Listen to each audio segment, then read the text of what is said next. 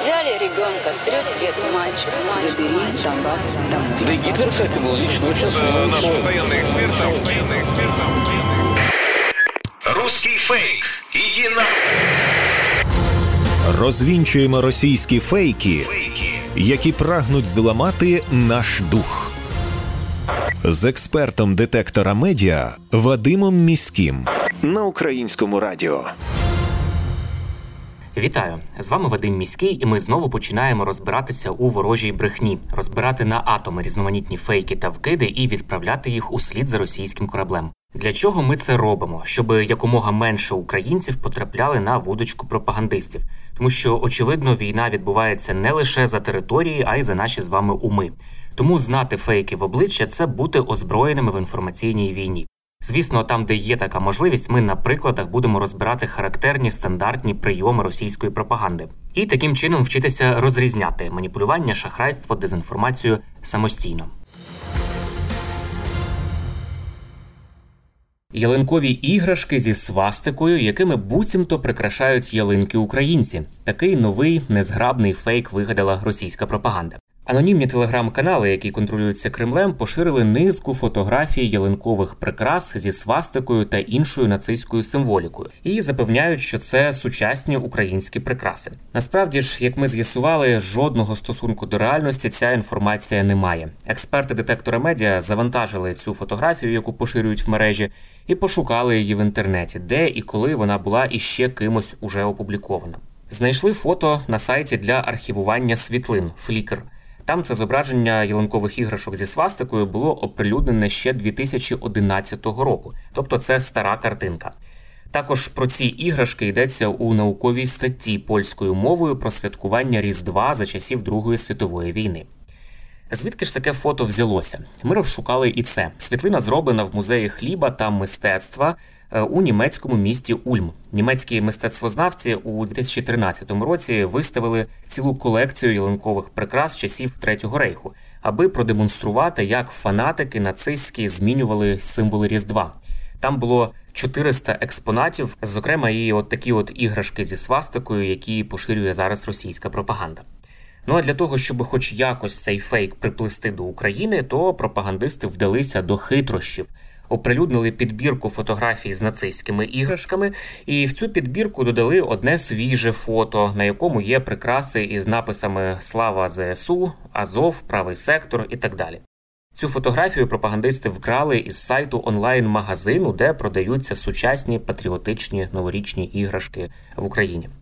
Російська пропаганда регулярно поширює вигадані докази е, прихильності України до нацистської ідеології, аби виправдати необхідність своєї вигаданої денацифікації України. Але тут е, варто нагадати, що настільки безглуздими є ці спроби, що навіть для внутрішньої російської аудиторії від літа пропагандисти почали вже суттєво менше вживати термін денацифікація. Ну, по-перше, російські чиновники його вимовити без помилок не можуть. А по-друге, і люди, як виявили соціологічні дослідження, не зовсім розуміють про що йдеться. Російські медіа з посиланням на керівника Російської служби захисту від хімічної, біологічної та радіоактивної зброї пишуть, що Україна, начебто, хоче використовувати турецькі байрактари для хімічних атак. Мовляв, влада України звернулася до компанії з виробництва безпілотників Байрактари з проханням оснастити ці дрони обладнанням для розпилення хімікатів, яке, начебто, може становити цитую реальну загрозу для Росії. Як виявилося, це не відповідає дійсності. Це вже не перша подібна заява про буцімто українські операції під прикриттям і атаки із використанням хімічної зброї. Такі заяви росіян є частиною ширшої прокремлівської кампанії дезінформації, яка супроводжує повномасштабну війну Росії в Україні. Таким чином вони намагаються покласти провину за свої звірства у війні на Україну і відвести від себе погляди критиків. Москва ж, як пише європейський фактчекерський проект EU vs Disinfo, має історію неправдивих звинувачень своїх опонентів у влаштуванні так званих провокацій, яких або взагалі не було, або ж насправді їх здійснювали самі росіяни чи їхні союзники. Однак немає жодних доказів на підтвердження того, що Україна готує хімічну чи біологічну провокацію чи застосування зброї масового ураження. Навпаки, багато західних лідерів стурбовані тим, що Росія може застосувати хімічну зброю. Наприклад, колишня прес-секретар Білого Дому Джен Псакі заявляла наступне: цитую. Росія може застосувати хімічну зброю в Україні або провести операцію під прикриттям із використанням такої зброї. Росія має довгий і добре задокументований досвід використання хімічної зброї, а також відпрацьовану модель звинувачення заходу у тих порушеннях, які Росія сама здійснює. Кінець цитати. Ми з вами часто у наших випусках передачі розбираємо різного роду шахрайські схеми, тому що шахраї дуже сильно активізувалися під час війни і намагаються нажитися на горі українців, обманюючи їх, виманюючи дані їхніх карток, персональні дані під приводом різного роду, нібито виплат, які українці можуть отримати від держави чи від міжнародних організацій. Зараз розповім вам про таку схему, від якої я вас усіх застерігаю і закликаю бути обачними в інтернеті. Шахраї пропонують українцям отримати, начебто, 7 тисяч гривень із конфіскованих активів Російської Федерації. Дописи з інформацією про те, що усі українці можуть отримати від 7 тисяч гривень компенсації оцим коштом якраз конфіскованих російських активів, поширюються у Фейсбуці зі сторінки із назвою «Інфоплюс». У дописі йдеться, що нещодавно в Україні, начебто, підписали закон, тож можна стати одним із перших, хто отримає такі кошти. Для того щоб додати ваги своїм повідомленням, шахраї використовують фотографії з усім відомих українських банків, щоб ці повідомлення мали ну такий більш правдивий вигляд в очах українців.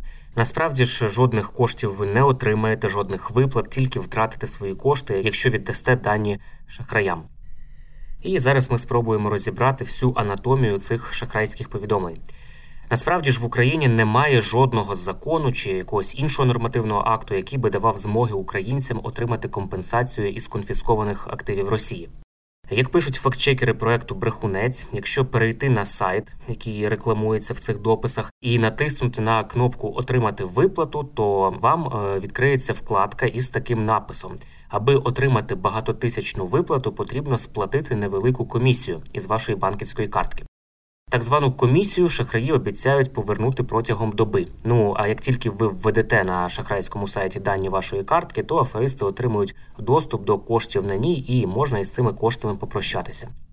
Отака от нехитра схема. Ми постійно схожі випадки розбираємо у нашій передачі, і є кілька правил, які я завжди повторюю для того, щоб убезпечити себе від інтернет-шахрайства, тому що вона також буває різних форм. Насамперед не потрібно переходити за будь-якими посиланнями, які ви отримуєте від незнайомців, і також не відкривати вкладених файлів, надісланих вам у листах із невідомих адрес, навіть якщо на перший погляд вам здається, що це звичайні вітальні листівки чи святкове відео.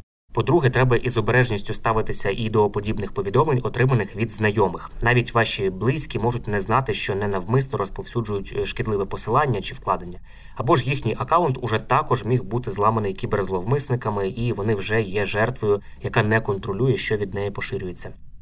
По-третє, самі не розповсюджуйте сумнівної інформації, отриманої з невідомих джерел. Отакі от повідомлення про виплати, як ми щойно розібрали, також різноманітні посилання, які приходять невідомо звідки, жартівливі тести, опитування і так далі. По четверте, стежте, щоб ваші акаунти у соціальних мережах були максимально захищеними. Налаштуйте собі двоетапну перевірку при вході. З допомогою такої двоетапної перевірки, щоб отримати доступ до вашого акаунту, крім пароля, потрібно буде вводити щоразу ще спеціальний код, який приходитиме вам у смс-ті. Це убезпечить вас від спроби злому, адже знати одночасно і ваш пароль, і отримати доступ до вашого телефона, щоб почитати смски, це дуже непроста задача навіть для ворожих хакерів. Ну і на сам кінець із осторогою ставтеся до розсилок із обіцянками різноманітних грошових виплат чи допомоги до свят. Таку інформацію завжди потрібно перевіряти на офіційних сайтах відповідних органів. Такі офіційні сайти ви можете знайти через пошуковик Google. Це були головні фейки на сьогодні. На сам кінець нагадую, що не варто довіряти різного роду чуткам і пліткам.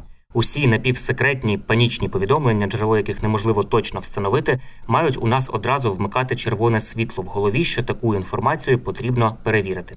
Як правило, за такими неконкретними джерелами та емоційним панічним викладом ховаються інформаційно-психологічні операції ворога, який прагне нас деморалізувати. Довіряти ми можемо офіційним повідомленням української влади та новинам авторитетних медіа, наприклад, суспільному мовленню. Ну і не забуваємо, що від нашої з вами поміркованості і зваженості при поширенні різного роду інформації, а ми це робимо щодня у розмовах із друзями чи в соцмережах. Зрештою залежить успіх всієї країни в інформаційній війні. З вами був Вадим Міський. До зустрічі. Русский фейк. Иди на... Розвінчуємо російські фейки, Фейки. Які прагнуть зламати наш дух. З експертом детектора медіа Вадимом Міським на українському радіо. Цей випуск підготовлений у рамках проекту Термінова підтримка ЄС для громадянського суспільства, який впроваджується ісар єднання за фінансової підтримки Європейського союзу. Зміст випуску є виключною відповідальністю детектора медіа і не обов'язково відображає позицію Євросоюзу.